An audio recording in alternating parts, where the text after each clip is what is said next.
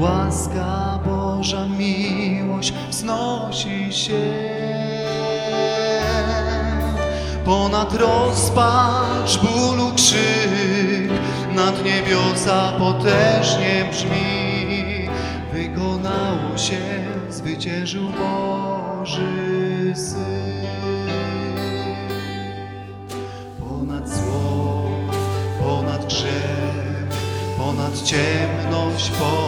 Śmierć.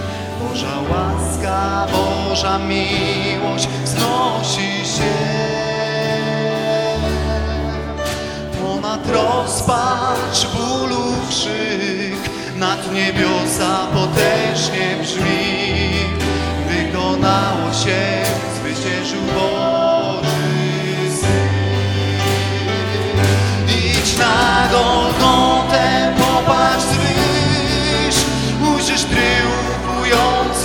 krzyż. I taki, jaki jesteś, przed Panem stań. A potem pozwól, by wszelki grzech zbyła Jego święta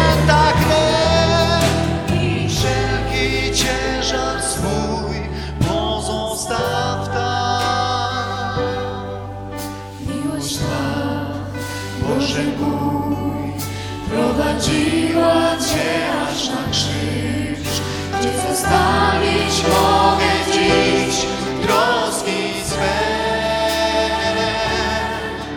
Przy Twym krzyżu pragnę być już na zawsze do końca dni. miłości Twej, O Boże mój, nie pojmie nic. Idź na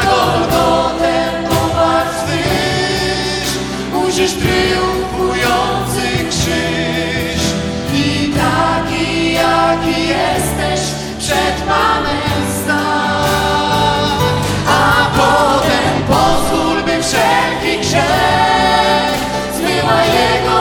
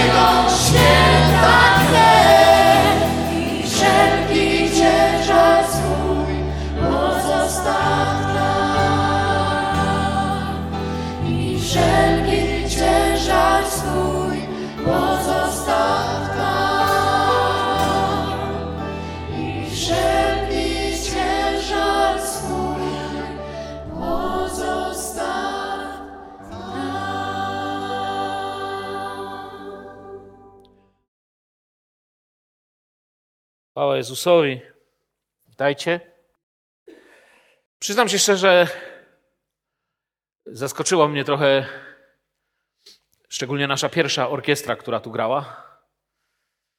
Dlatego, że to, co śpiewali, czy to, co grali właściwie, nie śpiewali, ale mi się w głowie i tekst sam śpiewał, nie zgadzało się z tym, co za oknem. Ale to tak jest, dlatego że kiedy stajemy przed Panem Bogiem, to czasami mówimy do Niego takie rzeczy, które nie zgadzają się z tym, co widzimy, ale wiarą widzimy, że to pójdzie wszystko dalej. Kto z Was trochę zna muzykę, to się pewnie domyśla, o co mi chodzi. Zaczęli taką kompozycją Andrzeja Zielińskiego Wiosna. I tekst, nie pamiętam już kto go napisał, tam był, że nawet ciepło się robi w koło i tak dalej. Ja się patrzę za okno i widzę, że raczej ciężkie śniegi nadchodzą, góry są już białe, w Dylinach jeszcze nie. I myślę sobie, że życzę nam, aby to była taka pieśń, która jest prorocza w tekście. To znaczy, żebyśmy mieli wiosnę w sercu. Amen. Natychmiast, kiedy grano Zielińskiego dzisiaj, przypomniała mi się taka modlitwa, którą, do której napisał muzykę, która kiedyś, lata, lata temu bardzo mnie dotknęła. Ten sam kompozytor, którego dwa utwory tu dzisiaj były.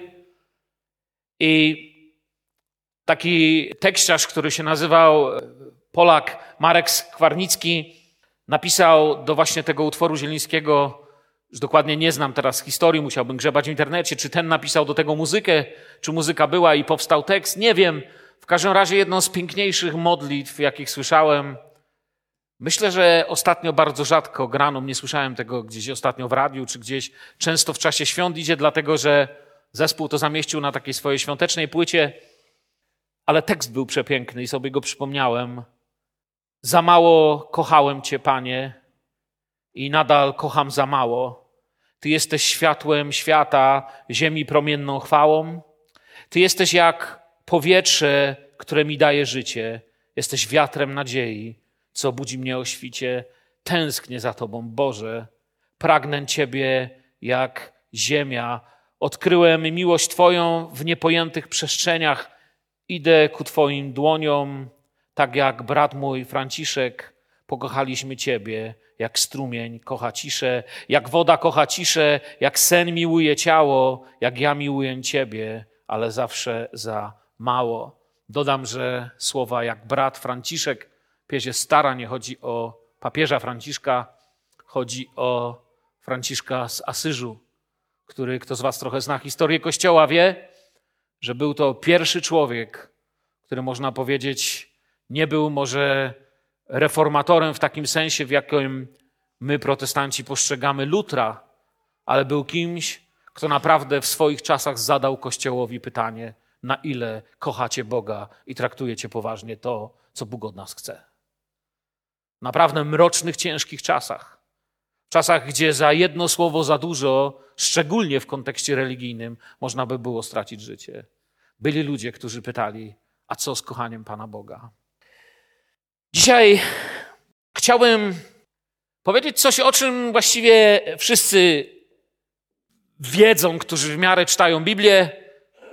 I duzi ludzie, i starsi ludzie, i te kochane dziewczynki, to tu siedzą, uśmiechniecie się do mnie. Elżbieta i Zachariasz. Nie, bo jak się uśmiechacie, to będę lepiej mówił. Jak się przestaniecie uśmiechać, to obiecuję, że zacznę czytać Psalm 119. A to trwa jakieś godzinę a potem będę komentarz teologiczny tego miał. Także. Ewangelia Łukasza, którą chciałbym dziś otworzyć. Łukasz pisze do pogan. Czyta go trzecie pokolenie chrześcijan, a więc to jest, chcę wam powiedzieć, bardzo niebezpieczne pokolenie. Bardzo często to jest pokolenie, które się przyzwyczaja, że dziadek i tata są wierzący. To jest bardzo często pokolenie, które całkowicie zatraca gorliwość. Nie zawsze. Nie chcę powiedzieć, co się dzieje. Być może wielu z was tutaj jest z trzeciego pokolenia wierzących i powie, chłopie, co ty opowiadasz? Ja kocham Boga bardziej niż kiedykolwiek. I chwała Bogu, i o to chodzi. Po to Łukasz pisze. Ale pisze w czasach właśnie, kiedy trzecie pokolenie, po tym, kiedy apostołowie doświadczali największych cudów Pana Jezusa, zaczyna się zastanawiać nad wiarą.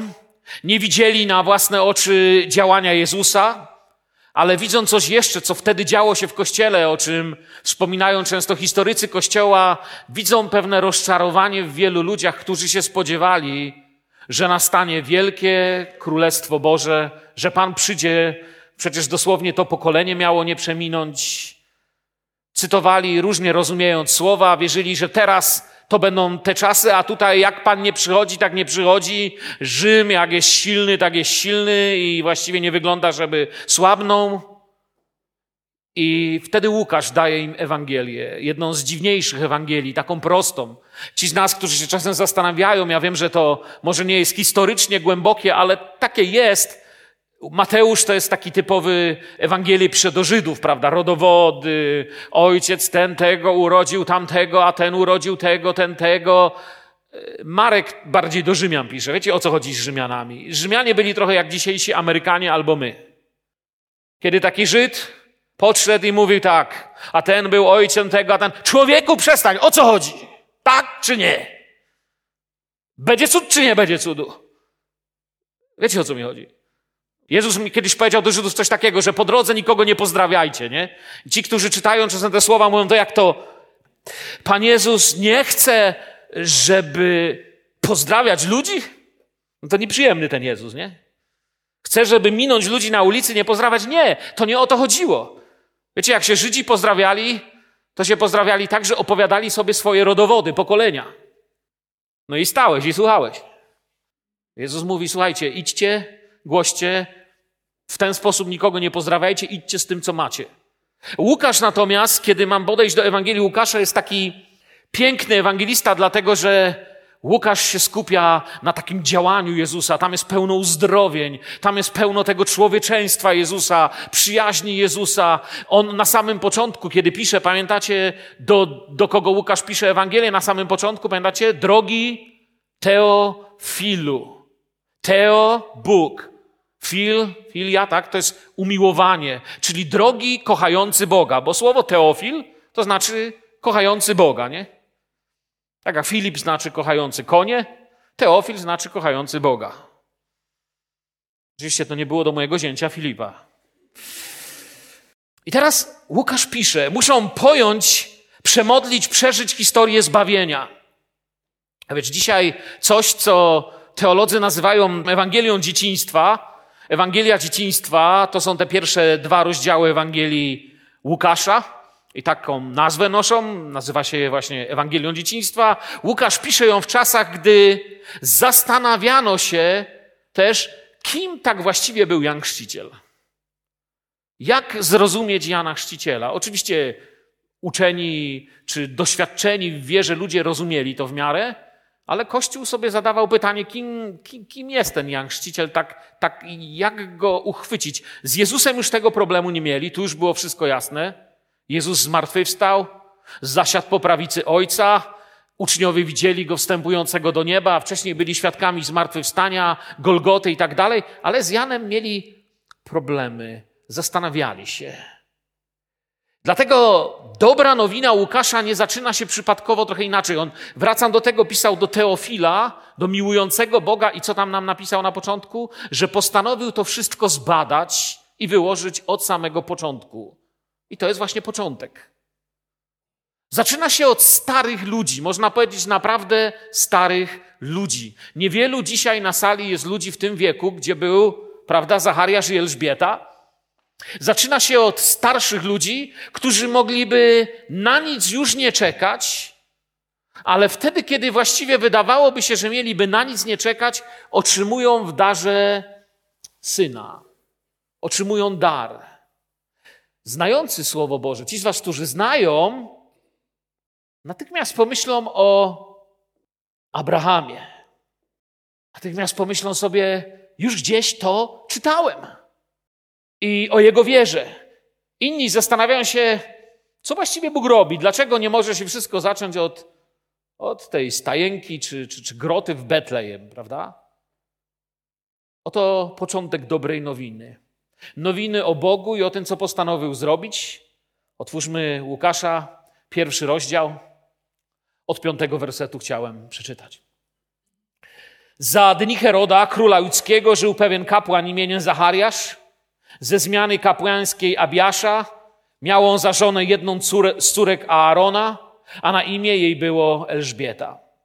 Oboje byli sprawiedliwi wobec Boga, postępując nienagannie według wszystkich przykazań i ustaw pańskich, lecz nie mieli potomstwa, ponieważ Elżbieta była niepłodna, a oboje byli już w podeszłym wieku. I stało się, gdy sprawował służbę kapłańską przed Bogiem w kolejności przypadającej nań zmiany, że według zwyczaju urzędu kapłańskiego na niego padł los, by wejść do świątyni pańskiej i złożyć ofiarę z kadzidła. Cała zaś rzesza ludu modliła się na dworze w godzinie tej ofiary. Potem ukazał się mu anioł pański stojący po prawej stronie ołtarza kadzielnego i zatrwożył się Zachariasz na jego widok i lęk go ogarnął. Anioł zaś rzekł do niego – nie bój się, Zachariaszu. Bo wysłuchana została modlitwa Twoja i żona Twoja Elżbieta urodzi Ci syna i dasz mu imię Jan i będziesz miał radość i wesele i wielu z jego narodzenia radować się będzie. Będzie bowiem wielki przed Panem i wina i napoju mocnego pić nie będzie, a będzie napełniony Duchem Świętym już w łonie matki swojej. Wielu też spośród synów izraelskich nawróci do Pana Boga ich On to pójdzie przed nim w duchu i mocy Eliaszowej, by zwrócić serca ojców ku dzieciom, a nieposłusznych ku rozwadze sprawiedliwych, przygotowując Panu lud prawy. Wtedy rzekł Zachariasz do anioła, po czym to poznam. Jestem bowiem stary i żona moja w podeszłym wieku, odpowiadając anioł rzekł do niego, jam jest Gabriel, stojący przed Bogiem i zostałem wysłany, by do ciebie przemówić i zwiastować ci tę dobrą nowinę. Otóż za nie mówisz i nie będziesz mógł mówić aż do dnia, kiedy się to stanie, bo nie uwierzyłeś słowom moim, które się wypełnią w swoim czasie. A lud oczekiwał Zachariasza i dziwili się, że tak długo przebywa w świątyni. A kiedy wyszedł, nie mógł mówić do nich i poznali, że miał widzenie w świątyni. Dawał im też znaki i pozostał niemym. A gdy minęły dni jego służby, odszedł do domu swego, a po tych dniach Elżbieta, żona jego, poczęła i ukrywała się przez pięć miesięcy, mówiąc, tak mi uczynił Pan w dniach, kiedy wejrzał na mnie, by zdjąć ze mnie hańbę wśród ludzi. To jest straszne, jaki ja jestem nieduchowy człowiek, wiecie? Bo jest tyle duchowych rzeczy w tym fragmencie, które mogłyby mnie tu dotknąć, a mnie uderzyło coś zupełnie innego. Że on przebywał długo w świątyni i wszyscy dziwili się, że jest tam tak długo. Pomyślałem sobie, był taki czas w moim życiu, że patrzyłem na zegarek, kiedy się skończy nabożeństwo i nie potrafiłem 45 minut na nim wysiedzieć.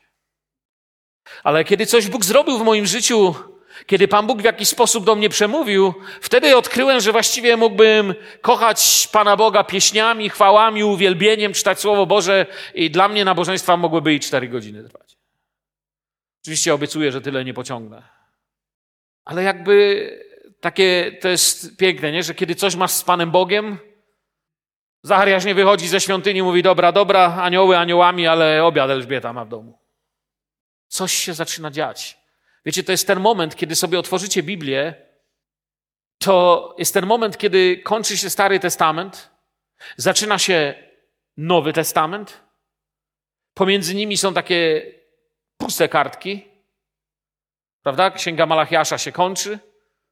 Ma się zacząć Ewangelia Mateusza. Te, te puste kartki pośrodku waszej Biblii, no może nie pośrodku, ale tam, gdzie jest koniec Starego, a początek Nowego Testamentu, to 400 lat zdawałoby się takiego milczenia Pana Boga. 400 lat wydawałoby się właściwie nic się nie dzieje. Wszyscy się przyzwyczaili, tak to sobie idzie.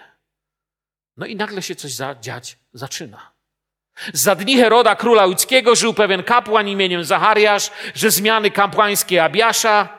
Miał on za żonę jedną z córek Aarona, a na imię jej było Elżbieta. Tak to przylatujemy za dni Heroda, byśmy zrozumieli, kiedy to się dzieje. Czyli mamy jakiś od 37 roku do 4 roku. Gdzieś w tym miejscu jesteśmy. Ludzie, praca, dom, czas. Ten werset pokazuje nam, że wszystko dzieje się w pewnej rzeczywistości. Herod jest na tronie, każdy robi swoje, codzienność się toczy, kolejny dzień wydaje się taki sam jak inne.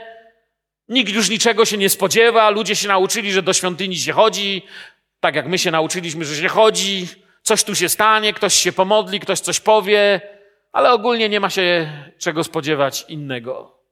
No ale nagle okazuje się, że Pan Bóg wkracza w to wszystko ze swoim działaniem. I coś jeszcze, to jest ciekawe, to nie z Herodem postanawia współdziałać Bóg. Bo pisze, że są to dni Heroda. Problem, że Herod te dni marnuje nieprzeciętnie. Marnuje te dni na niszczenie wszystkiego, co mogłoby być użyte jako dar. On je niszczy. Kapłan Zachariasz, jego żona Elżbieta, dwóch ludzi z narodu wybranego, w kochającej Boga codzienności swojego życia, zaczynają doświadczać Bożego dotknięcia. Mieszkają z Elżbietą w miejscu Ein Karem się to nazywa, zaraz koło Jerozolimy, niedaleko. Pochodzą obydwoje z rodów kapłańskich, co czyni małżeństwo szlachetniejszym, ponieważ czytamy, że ona pochodzi z linii Aarona. Oczywiście nie mieli zakazów wziąć sobie żonę inną Izraelitkę, ale to, jak oni są ułożeni małżeńsko, pokazuje, że jakby są powołani do, do normalnie do służby. Niektórzy zdarzali się ludzie i teolodzy, którzy mówili, że chyba Zachariasza i Elżbiety tak naprawdę nigdy nie było na świecie ponieważ są jakby symbolami, no normalnie wszystko pasuje. No tak to jest z nami ludźmi. Kiedy ci się przydarzy cud, to ludzie mówią, że chyba cię nie było na świecie. Zachariasz jest kapłanem ze zmiany Abiasza. Tam czytamy. Krótko, żebyście wiedzieli, nie czytali bezmyślnie słowa, to kto z was pamięta ze Starego Testamentu, zanim wybudowano świątynię, król Dawid wydał taki rozkaz, że kapłani pochodzący z dwóch linii, pochodzący z dwóch synów Aarona, Elezara i Tamara, mieli być podzieleni losowaniem na takie 24 zmiany. Odpowiadało to 24 naczelnikom rodów i sprawować służbę, aby ta służba płynnie szła. W czasach Zachariasza, kiedy czytamy ten fragment, było jakieś w Jerozolimie służyło jakieś 18 tysięcy kapłanów i lewitów, z czego każdego tygodnia to się zmieniało. W świątyni służyło za jednym razem około 300 kapłanów i 400 lewitów. I oczywiście nie wszyscy mieli wstęp tam, gdzie wszedł Zachariasz. Zachariasz. Już mówiłem, Teofil to miłośnik Boga, Filip to miłośnik koni, i każde imię coś znaczy. Mirosław na przykład, ja to miałby być ten, co rozgłasza pokój. Także jest ten człowiek, który ogłasza wam szalom. Prawdziwy Boży pokój. Szalom, czyli pokój z Bogiem, pokój z ludźmi i pokój z samym sobą. Tu mamy Zachariasza. Zachariasz znaczy Ciekawe jest znaczenie tego imienia. Bóg wspomniał, czy nawet współcześnie tłumacząc, Bóg przypomniał sobie. Wspomniał jest lepsze, dlatego że przypomniał sobie troszeczkę zabiera pewne Boże atrybuty, bo Bóg nigdy niczego nie zapomina, nie? ale Bóg wspomniał. Słowo czy imię Elżbieta natomiast oznacza Bóg jest mym szczęściem, a pełniej nawet nie wiem, jak to wypowiedzieć, to nie chodzi o takie szczęście, że ktoś ha, ha, ha się cieszy. Tu chodzi o to, że Bóg jest mym napełnieniem, oznacza Elżbieta, moją, mym nasyceniem. To znaczy, jestem tak nasycony Bogiem, że mi nic więcej do szczęścia nie trzeba. O to znaczy imię Elżbieta. Najprościej tłumacząc języka hebrajskiego. Należą do zmiany Abiasza, czyli jednej z 24 grup kapłańskich, jak powiedziałem, założonych przez króla Dawida, ale Abdiasz, czyli grupa, do której należą ci ludzie, Abdiasz znaczy ojcem jest Bóg. Zobaczcie ich imiona, jak to się rysuje z tego Ewangelia. Pan Bóg pamiętał o obietnicy i naschodzą niezwykłe dni. Bóg mówi o nich, że byli sprawiedliwi. Kiedy tu czytamy sprawiedliwi, oznacza to w tym znaczeniu, które tu mamy, jest tym rodzajem sprawiedliwości, o której mówił też Paweł, że miał tą sprawiedliwość jako faryzeusz, jako ten, który przestrzegał cały, cały zakon, czyli Mojżesza, pisma, proroków. To jest ten rodzaj sprawiedliwości wobec prawa, przykazań. To nie jest ten rodzaj sprawiedliwości zbawiennej, to nie jest ten rodzaj sprawiedliwości takiej, jak my po ludzku byśmy to sobie chcieli wyjaśnić, ale właśnie tej wobec Bożego Słowa, która powie, tej sprawiedliwości, która Abrahama wprowadziła na grunt doświadczenia z Bogiem. Jest problem w ich domu. Nie czerpią z tego żadnej radości i szczęścia, no bo mają kłopot, nie mają dzieci. Są sprawiedliwi, ale wiecie, o ile dzisiaj małżeństwo, które nie ma dzieci, ma możliwość, nie wiem, adoptować może, może się zdecydować, że takie jest ich powołanie i mieć nie będą po prostu, bo nie mogą i tak dalej. W tamtych czasach trochę inaczej na to wszystko patrzono. Jeżeli ktoś nie miał dzieci, to mówiono, nie ma przyszłości dla tego człowieka. Elżbieta nie mogła mieć dzieci, ludzie wtedy patrzyli podejrzanie. Jeśli ktoś nie miał dzieci, to coś z nim było nie tak. Prawdopodobnie niektórzy nawet się posuwali do tego, że mówili, jeśli ktoś nie ma dzieci, pewnie jest przeklęty. Dzisiaj inaczej to rozumiemy, ale wtedy w tamtej mentalności tak to było. Elżbieta nie mogła mieć dzieci i ta para pokazuje sprawiedliwość, która nie niesie z sobą daru życia. Są sprawiedliwi, ale co z tego, skoro są nieszczęśliwi? Jak gdyby gdzieś to się nie chce połączyć. Zawsze się nam wydawało, że człowiek dobry, sprawiedliwy to będzie też i człowiek szczęśliwy. I nawet by wersety na to szło znaleźć. A tutaj jakoś to nie pasuje. Elżbieta przypomina inne kobiety z historii Izraela w ważnych jego momentach. Podobnie jak przy Elżbiecie, tam też ludzie wątpili, że to Bóg działał i też się zastanawiali, co jest nie tak. Pamiętacie Sarę, żonę Abrahama? Już była taka stara, że kiedy anioł powiedział, że będzie mieć dzieci, to ona się śmiała. Prawdopodobnie już miała tylko jednego zęba i z tym jednym zębem stara, ja dzieci. A ja już miała takie lata, że nie, nie, wszyscy nie ja. Ale Bóg mówi, że, że On jest ten, który niesie swoją obietnicę. I co jest ciekawe też u Abrahama, pamiętajcie, że jakiś czas później po tym wszystkim chłop znowu musiał oszukiwać, że to jego siostra, bo była taka ładna. Więc gdzieś ta Boża odnowa przychodzi przepięknie, ale też mamy Rebekę, żonę Izaaka, mamy Rachelę, żonę Manoacha, której imienia nikt nie zna, mamy Annę, żonę Elkany i tak dalej, i tak dalej. Ale te, które wymieniłem, nie mogły mieć dzieci i zawsze, kiedy Bóg przychodził, działo się coś ciekawego. A teraz było milczenie, cisza. Rozpoczyna się czas Ewangelii, czas dobrej nowiny. Za chwilę już ewangelista przeniesie nas i powie, że do Marii przyszedł anioł. Powie, że w żłobie w Betlejem narodził się Zbawiciel. Ale oto coś się dzieje w domu Zachariasza. Zachariasz wiernie robi swoje. Dni wydają się płynąć normalnie. Dzisiaj wypada jego kolej, a więc wchodzi Dlatego, że te zmiany pracowały od szabatu do szabatu, służył kolejny oddział. Członkowie danego oddziału przybywali do Jerozolimy i podda, oddawali się służbie Pana. Jedni, wiecie, przygotowywali ten stół, inni te naczynia. Każdy miał swoją robotę. Najbardziej uprzywilejowany właśnie był ten, który mógł wejść tam w to miejsce święte. Oddawali się służbie dla Pana, robili wiele rzeczy, ale jak mówię, tylko jeden z nich wchodził do miejsca świętego. Dalej nie mógł, dlatego że dalej już było miejsce najświętsze. Tutaj arcykapłan mógł wejść tylko raz w roku. A więc dochodził do miejsca świętego, był przed zasłoną, był losowany, mógł brać udział w losowaniu, czyli wyobraźcie sobie tak, siedzimy tu teraz z Boże, nie wiem ile nas tu dzisiaj jest, 200, czy, czy, czy ile, nie wiem, może więcej, ale wyobraźcie sobie teraz, że tylko raz możecie wylosować czas spotkania i bezpośredniej relacji z Bogiem.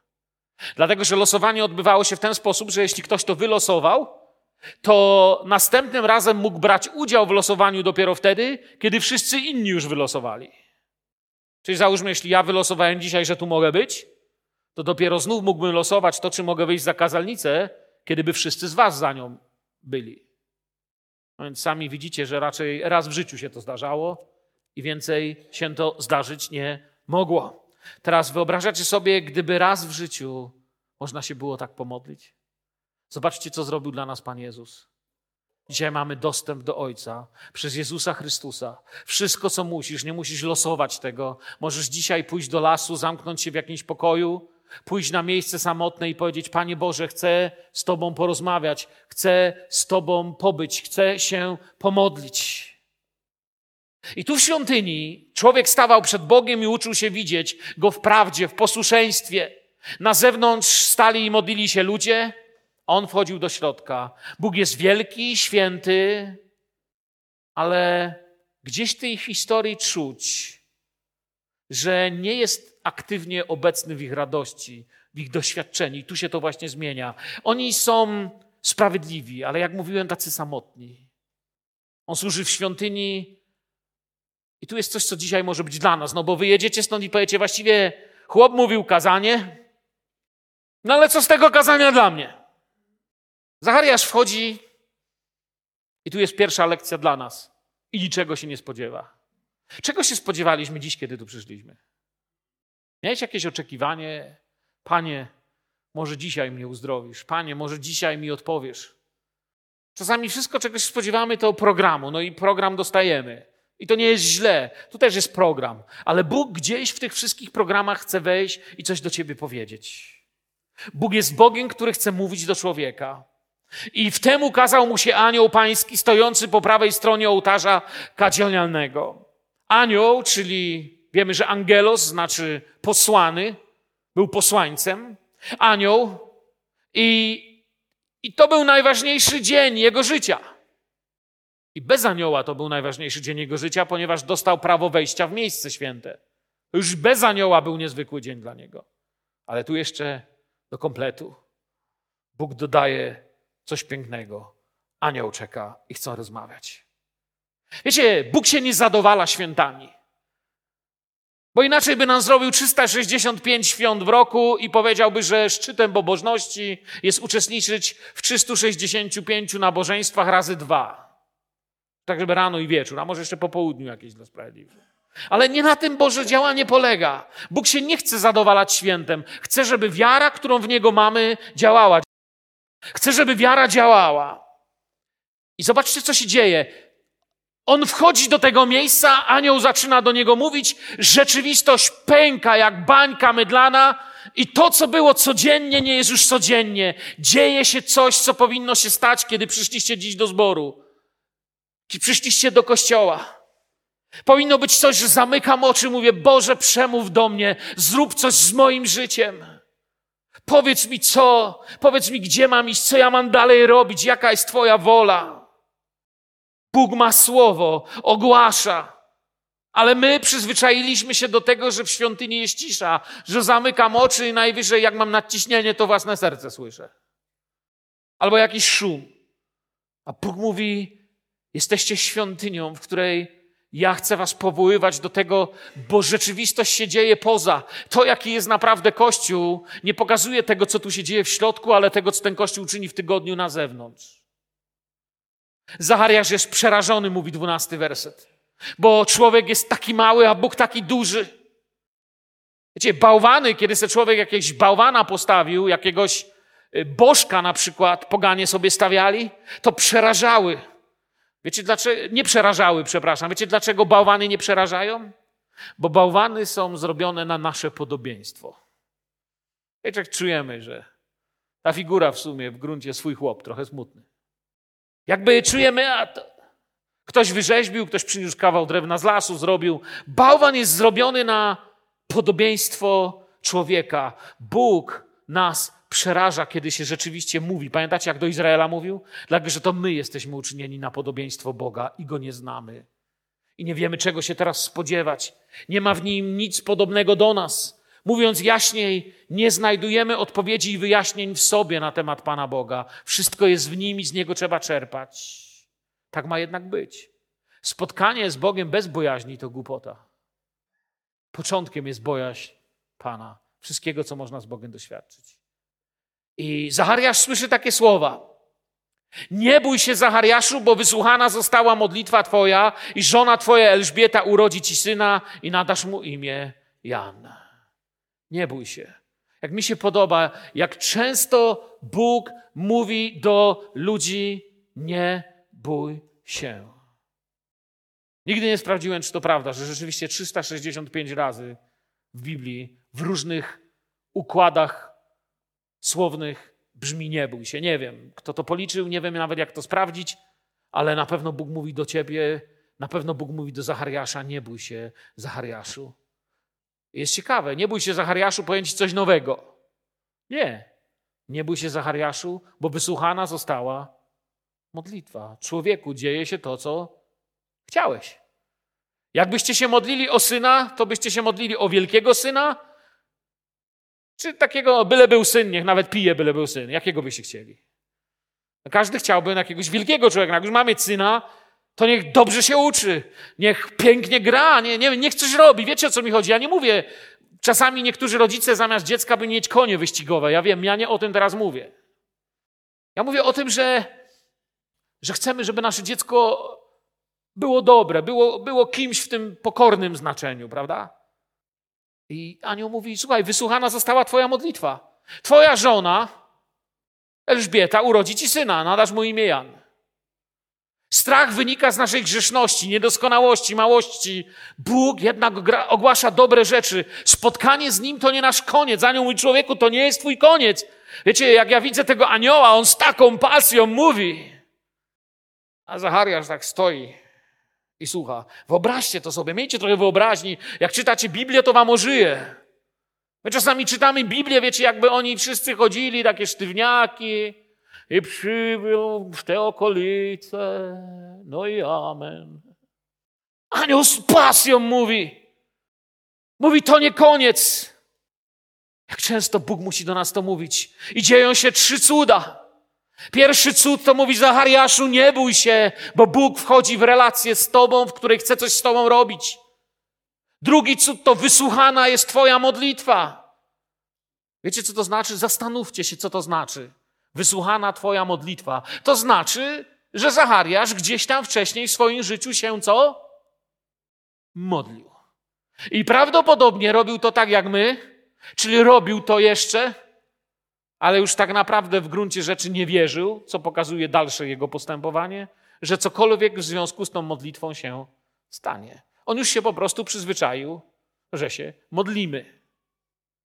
A więc, gdy codzienność wydawała się szara i mroczna, modlitwy wydawały się no takie, no trzeba się pomodlić, bo porządni ludzie się modlą, nagle Pan usłyszał i przyszedł i mówi: Słuchaj, masz odpowiedź. Zachariasz nie opowiadał, że się modli. To Bóg mówi, że on się modli. Mówi i trzeci cud, że Elżbieta urodzi. Nie wiem, co mówili lekarze. Pamiętacie, jak niedawno modliliśmy się o naszą Esterę, jeśli nas słucha, pozdrawiamy. I też ktoś powiedział, lekarze powiedzieli. Większość z nas powiedziała, a Bóg jeszcze nie powiedział. Elżbieta urodzi. Nie wiem, co powiedzieli lekarze, ale taka jest Boża diagnoza. Bóg nie objawił się po to, by mówić swoim dzieciom, że jest rozczarowany. Bóg nie objawił się po to, żeby spotkać Zachariasza i mówi, chłopie, tak patrzę na twoje życie, no i nie widzę tego dalej. Mówi, słuchaj, modliłeś się, żyłeś w codzienności, coś będzie nowego. Wiecie, Bóg mógłby nic nie mówić, mogłoby nas po prostu nie być. Ale On mówi, my żyjemy, a On ma dobre nowiny. Dobra nowina brzmi, pamiętajcie, mówi o czymś, co było na początku, zanim zaczniemy śpiewać, mówić o Betlejem i tak dalej. Dobra nowina brzmi, Boża wielkość jest dla nas ratunkiem, nie niebezpieczeństwem. Usłyszeliście mnie, przyjaciele? Pan Bóg was kocha i Pan Bóg nie jest niebezpieczny. Pan Bóg kocha ciebie, nawet jeśli masz sprawy, które ci męczą twoje sumienie. Nieważne ile masz lat, nie wiem skąd tu przyjechałeś, może jesteś gościem. Siedzisz sobie i myślisz, jestem w jakimś kościele. Albo chodzę tu już nie wiadomo ile. Chcę ci powiedzieć, może już zapomniałeś. Bóg cię kocha. Bóg cię ogromnie kocha. I na Twoją modlitwę Bóg ma odpowiedzi, a Jego wielkość nie jest po to, żebyś się bał. Jego wielkość jest po to, abyś wiedział, że większy jest ten, który mieszka w Tobie, niż ten, który jest w tym świecie. Boży przeciwnik, diabeł, bardzo chce, byście myśleli o Bogu ze strachem, byście się bali, żebyście myśleli, lepiej ja nic z tym Panem Bogiem, a On nic ze mną. Może jakoś przeżyje. No może mu coś tam wrzucę, parę koron czy parę złotych do skarbonki, dwie trzy modlitwy, ale Panie Boże, ja mam swoje, a Ty masz swoje. Tak myślą poganie. Takich bożków mieli ludożercy w amazonskiej dżungli. Oni temu bożkowi jakiegoś zdechłego szczura coś zapalili, coś pokopcili i masz swoje, a my swoje. Ty, się, ty spraw, żeby nam na głowę nic nie spadło, a my, my się postaramy nie zjadać swoich, będziemy zjadać obcych. To nie jest życie. I tak czasami my, Panu Bogu jakąś niedzielkę, swoich nie gryziemy, a cudzych można. Kiedy w Samarii brakło chleba, ludzie zaczęli zjadać siebie. Kiedy Kościołowi brakuje Jezusa, ludzie zaczynają się gryźć. Religia staje się nie do zniesienia. I Boży przeciwnik chce, żebyście się bali. Żebyście myśleli o Bogu, lepiej z Nim nic nie mieć.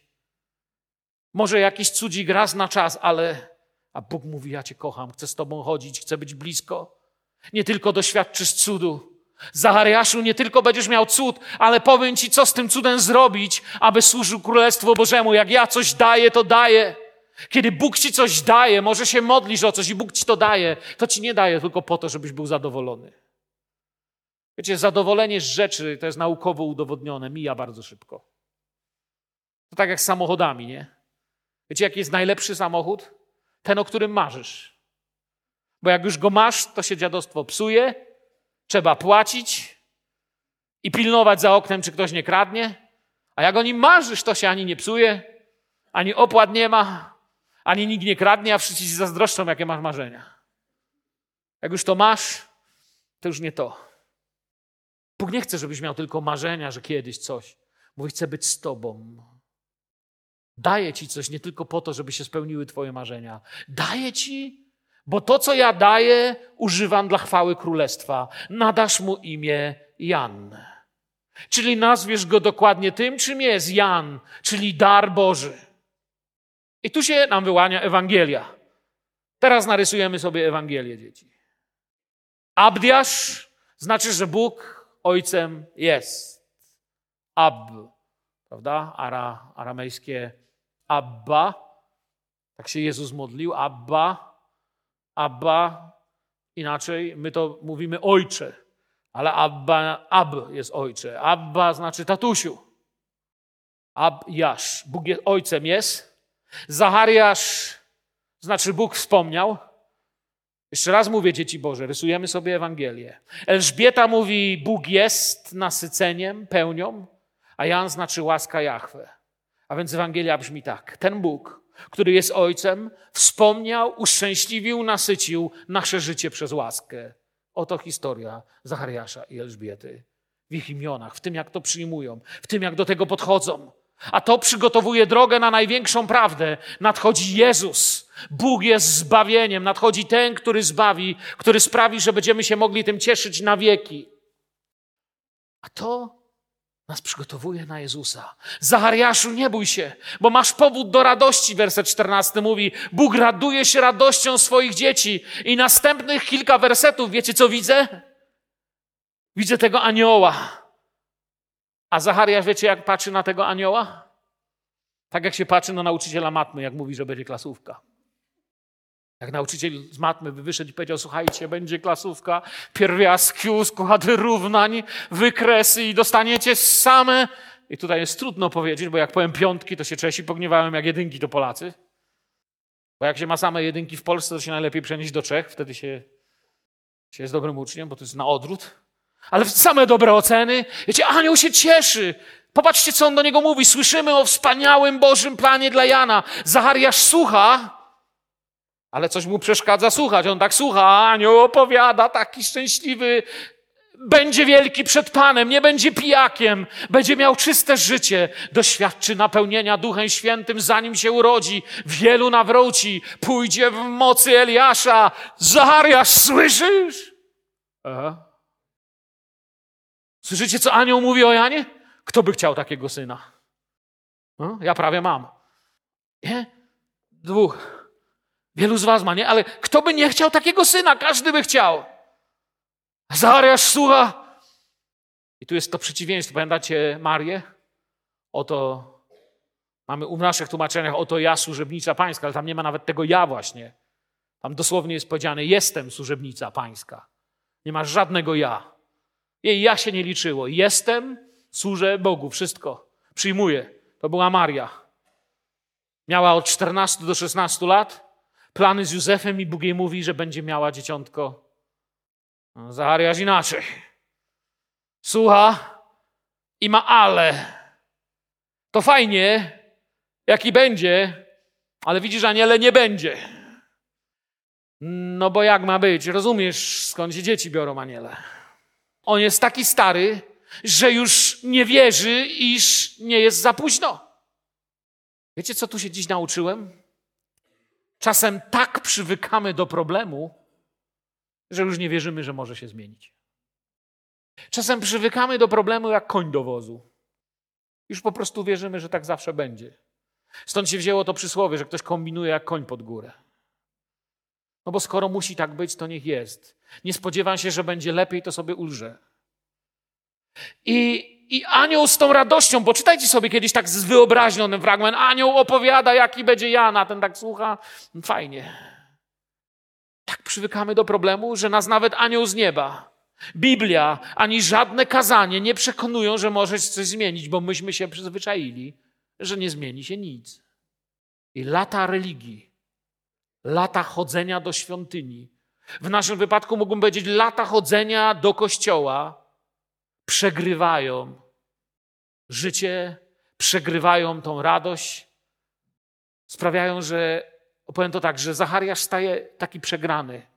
Lata religii stają się czymś bardziej realnym niż to, że mogłoby się coś zmienić, a powinny przegrać z chwilą Bożej obecności, a, przegrywa, a, a wygrywają. Przegrywa Zachariasz. I wtedy anioł zmienia ton.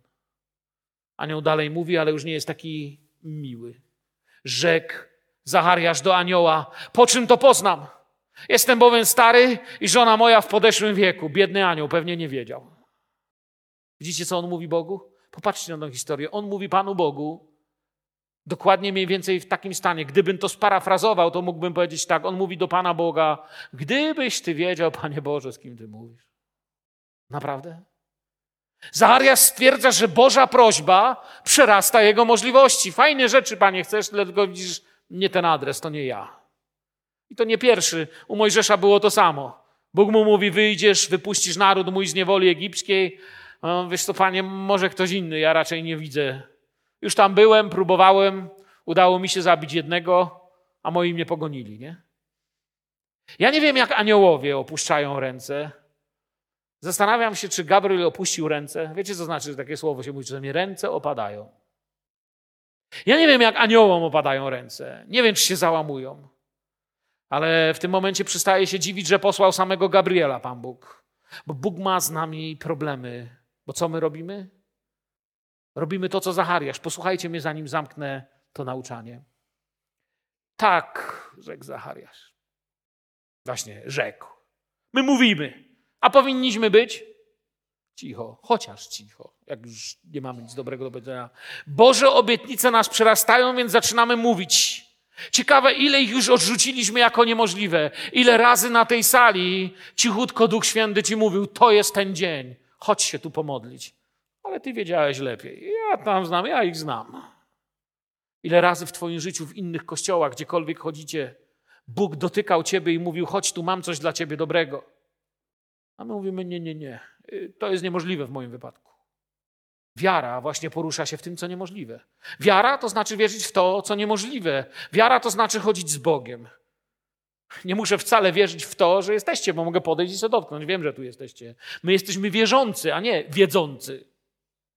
Muszę się tego uczyć. I mam tu słowo do nauki. On mówi o poznaniu, wieku, kłopotach, coś jak my. Widzisz, Panie Boże, no. Ja wiem, że Ty uzdrawiasz z raka, tylko wiesz, masz problem, rak jest nieuzdrawialny. Ja wiem, że Ty, ziemia jest Twoja i wszystko, co ją napełnia, tylko widzisz, ja myślę, że do, do wypłaty nie starczy. I dlatego nie będę się dzielił. Rezygnujemy z hojności, z radości. A odpowiadając anioł, że do niego jam jest Gabriel, stojący przed Bogiem. Jakby mu musiał powiedzieć, kim jest. Chłopie, co ty mówisz? Zostałem wysłany do ciebie, by przemówić, zwiastować tę dobrą nowinę. I tutaj co mówi do niego anioł? Zobaczcie to, to jest ważny werset. Otóż za nie mówisz, nie będziesz mógł mówić, aż do dnia, kiedy się to stanie. Bo nie uwierzyłeś słowom moim, które się wypełnią w swoim czasie. Wyobrażacie sobie? Za nie mówił. Co znaczy za nie mówił? Nie tylko, że nie mógł mówić. To troszkę nas tu gubi. On, on po prostu nie słyszał i nie mówił. Za nie mówisz. Bo jeśli ktoś taki jak ty, kapłan wchodzący w miejsce święte, ma opowiadać głupoty po wyjściu stąd, to lepiej dla ludzi, jak stąd wyjdziesz, i lepiej dla ciebie, żebyś nie mówił nic. Może dlatego czasami pastorzy mają chrypkę albo kaznodzieje i nie mogą powiedzieć kazania. Ludzie zgodnie ze słowem z czwartej księgi Mojżeszowej kiedy wychodzi z powrotem do nich. To czwarta księga Mojżeszowa, szósty rozdział, gdybyście sobie poszukiwali na spokojnie, koło tam chyba 24 werset, mówi, że kiedy wyjdzie z tej czynności kapłan, to ludzie oczekują na słowa błogosławieństwa, ale wiecie co dostają? Absolutną ciszę. Zobaczcie, to chciałbym, abyście tu zobaczyli. To jest moment, kiedy uchylają się drzwi dobrej nowiny. Kiedy, nasz, kiedy, kiedy wychodzi arcykapłan ze świątyni, kiedy wychodzi kapłan ze świątyni i nie ma ludziom nic do powiedzenia. Dlaczego nie ma nic ludziom do powiedzenia? Ponieważ to, co usłyszał, sam w to nie wierzy. Do tego miejsca doprowadziło ich to wszystko, że już nie ma nic do powiedzenia. Nie ma słów błogosławieństwa ze spotkaniem Boga w świątyni. Oto początek. To jest początek dobrej nowiny. Cisza miejsca najświętszego. Cisza niewiary. Nie ma tych słów na początku Ewangelii Łukasza, ale czy kiedykolwiek rozlegną się słowa, które miałyby się w tym momencie rozlec? Tak, ale na te słowa będziemy musieli sobie, żeby znów radować się świątynią i znów radować się Panem, poczekać do końca. I te słowa, ta dobra nowina podsumuje się na końcu. On wychodzi z miejsca świętego i jeszcze raz, nie ma nic do powiedzenia, ponieważ sam nie uwierzył i mówić nie może. Ale to, co się zaczyna dziać, zapowie tego, który może. I kończąc się Ewangelia Łukasza na samym końcu, powie nam tak, i wywiódł ich aż do Betanii, a podniosszy ręce swoje, błogosławił ich i stało się, gdy ich błogosławił, że rozstał się z nimi. A oni zrobili to, co miał zrobić. On wrócili do Jerozolimy i z wielką radością i byli zawsze w świątyni, chwaląc Boga. Jezus przyszedł i dał tą radość, dał tą wiarę, dał to, czego już nie mogły dać rytuały, dał to, czego nie mogły dać tysiące zabijanych na ofiarę baranków, dał słowa nadziei dla ciebie i dla mnie. Zachariasz nie będzie miał nic do powiedzenia aż do dnia uwielbienia i chwały, kiedy później w Biblii przeczytacie jego pieśń pochwalną, jego chwałę pośród płaczu małego Janka. Ale teraz nastała cisza. Cicho był Zachariasz, cicho było wokół. Słów było tyle, ile na kartkach pomiędzy Starym i Nowym Testamentem była cisza. Jest ciekawe, Zachariasz ma dziewięć miesięcy postu od słów ciszy na myślenie. Bóg go ochronił tą ciszą przed niepotrzebnymi słowami. Ale jeśli w domu jest cicho, to jest romantycznie. A jak jest romantycznie, to Zachariasz patrzy, a Elżbieta coraz większa. Bóg robi swoje. W tej ciszy Zachariasz patrzy, jego żona coraz bardziej okrągła. O niej Słowo Boże pokazuje piękną prawdę. Ona się po prostu tym cieszy, raduje, ona przeżywa takie rzeczy, ona wiecie, jest taka szczęśliwa. Przypomina kogoś, kto wygrał taki wielki skarb, że wolał schować na początek, żeby nie widział. Jest taka szczęśliwa. Odwiedzona przez Marię, doświadcza pełni Ducha Świętego. I kiedy nastał czas rozwiązania, u, urodziła syna. I ludzie cieszyli się razem z nią. Trzeba było nazwać syna. I wiecie, co tu jest jeszcze piękne? Elżbieta mówi tak: Jan mu będzie na imię. Poczytajcie sobie dalej, ja już nie chcę dalej iść, starczy na dzisiaj. Wszyscy zawsze bądźcie tu. Posłuchajcie, co Bóg chce powiedzieć. Ona mówi tak, będzie mu na imię Jan. Ale ludziom się to tak nie za bardzo podoba, a ten nic nie mówi. No się go pytają w takim razie, słuchaj, jakimiś tam różnymi sposobami próbują do niego powiedzieć. Ona mówi tak, że jego matka się odezwała, mówi tak, będzie nazwany Jan. A ludzie mówią, nie ma nikogo w rodzinie twojej, który by miał to imię. Więc skinęli na ojca jego, jak, jak je chce nazwać. A on poprosił o tabliczkę i chce, żebyście na coś zwrócili uwagę. I napisał, nie, Jan mu będzie na imię, ale Jan jest jego imię. Tu nic nie decydujemy, co będzie. Tu już się zdecydowało dziewięć miesięcy temu kiedy nie potrafiłem w to uwierzyć. Zdecydowało się. On jest Jan, tak mu będzie na imię. To nie będzie, to jest Jan. A dalej było uwielbianie, treść pieśni mamy w Biblii. Gdy wierzymy, że słowa mają sens, zaczynamy uwielbiać. I tak ludzie zastanawiają się w 66 wersecie, co z niego wyrośnie. Wyrośnie z niego Jan Chrzciciel. Jeden z największych charakterów Słowa Bożego. Co z nas wyrośnie? Ktoś powie, ale ja już za stary jestem, żeby coś ze mnie wyrosło. Co miało wyrosnąć, już je wyrosło. Nie mów tak, bo Zachariasz tak mówił. Jak będziesz mówił, to nie będziesz mógł nic mówić. Każdy z nas dostał życie, które musi przynieść jakiś owoc. I tak jest początek dobrej nowiny. Boże błogosławieństwo, Boże cele. Bóg wchodzi w relację z człowiekiem. Wyjdzie Jan, który przepięknie rozpocznie głoszenie Ewangelii. Wstańmy, podziękujmy Bogu za Jego cierpliwość wobec naszej czasami dziwnej niewiary. Podziękujmy Bogu za dobrą nowinę, za to, że możemy studiować Słowo Boże. Bóg nie chodzi na żadne skróty. Bóg chce iść z człowiekiem, Bóg widzi nasze niemożliwości, Bóg widzi, gdzie nie dajemy rady. Może dzisiaj cichutko w Twoim sercu Duch Święty Cię dotknie i powiesz, Panie, ja Ci tyle razy mówiłem, że to niemożliwe. Ja już nawet zwątpiłem, że to, co się tyle lat modliłem, jest możliwe. Dzisiaj Cię poproszę, Pomóż mi być kimś, kto chodzi w wierze. Prowadź mnie dalej. Gdzie mam być? Jak mam być? Kim mam być? Gdzie mogę pełnić Twoją wolę? Ojcze, dziękujemy Tobie za Twoje słowo. Dziękuję Tobie w imieniu Jezusa za to, że Twoja Ewangelia jest dobrą nowiną, która mówi, że Ty nas kochasz, Ty jesteś blisko, Ty przychodzisz. Ty chcesz z nami być jak przyjaciel, Ty chcesz z nami być pośród naszego domu i naszych spraw. Panie, wyznaję Ci, jakże często w moim życiu głęboką niewiarę w niektóre sprawy. Wyznaję Ci, że widzę rzeczy i oceniam po ludzku, że tego się zmienić nie da. Proszę Cię o Twoje prowadzenie. Proszę Cię, abym słyszał cichy głos Ducha Świętego, który mówi, Mirek, wiesz. Który mówi do każdego z nas, wiesz. Wiesz, bracie, wiesz, siostro, wiesz, człowieku, bo mam dla Ciebie mój cel, mam moje cuda, moje rzeczy, które przyniosą chwałę Królestwa Bożego. Błogosławię tych, którzy dziś słuchali. Daj im poślenia Panie, widzisz, że wielu z tych, którzy tu są, stoi przed sprawami, gdzie lekarze nie wiedzą, co powiedzieć, ekonomiści nie wiedzą, co powiedzieć. Życie już nie ma odpowiedzi, ale Ty jesteś prawdziwym życiem, które jest pełne odpowiedzi, odpowiedzi pełnych mocy i radości. Błogosław Twój Kościół. Wyznajemy Ci jako grzech naszą niewiarę. Wyznajemy Ci, że tak często nie wierzymy, bo, bo my liczymy po swojemu. Naucz nas patrzeć po Twojemu, liczyć tak, jak Ty liczysz, radować się tym, co nadchodzi.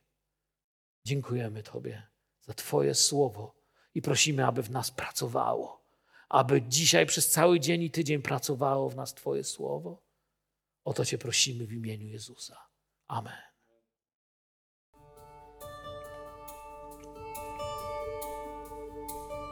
Jezu, panuj zawsze w życiu mym. Jezu, panuj zawsze w życiu początku jesteś Ty, teraz zawsze będziesz moim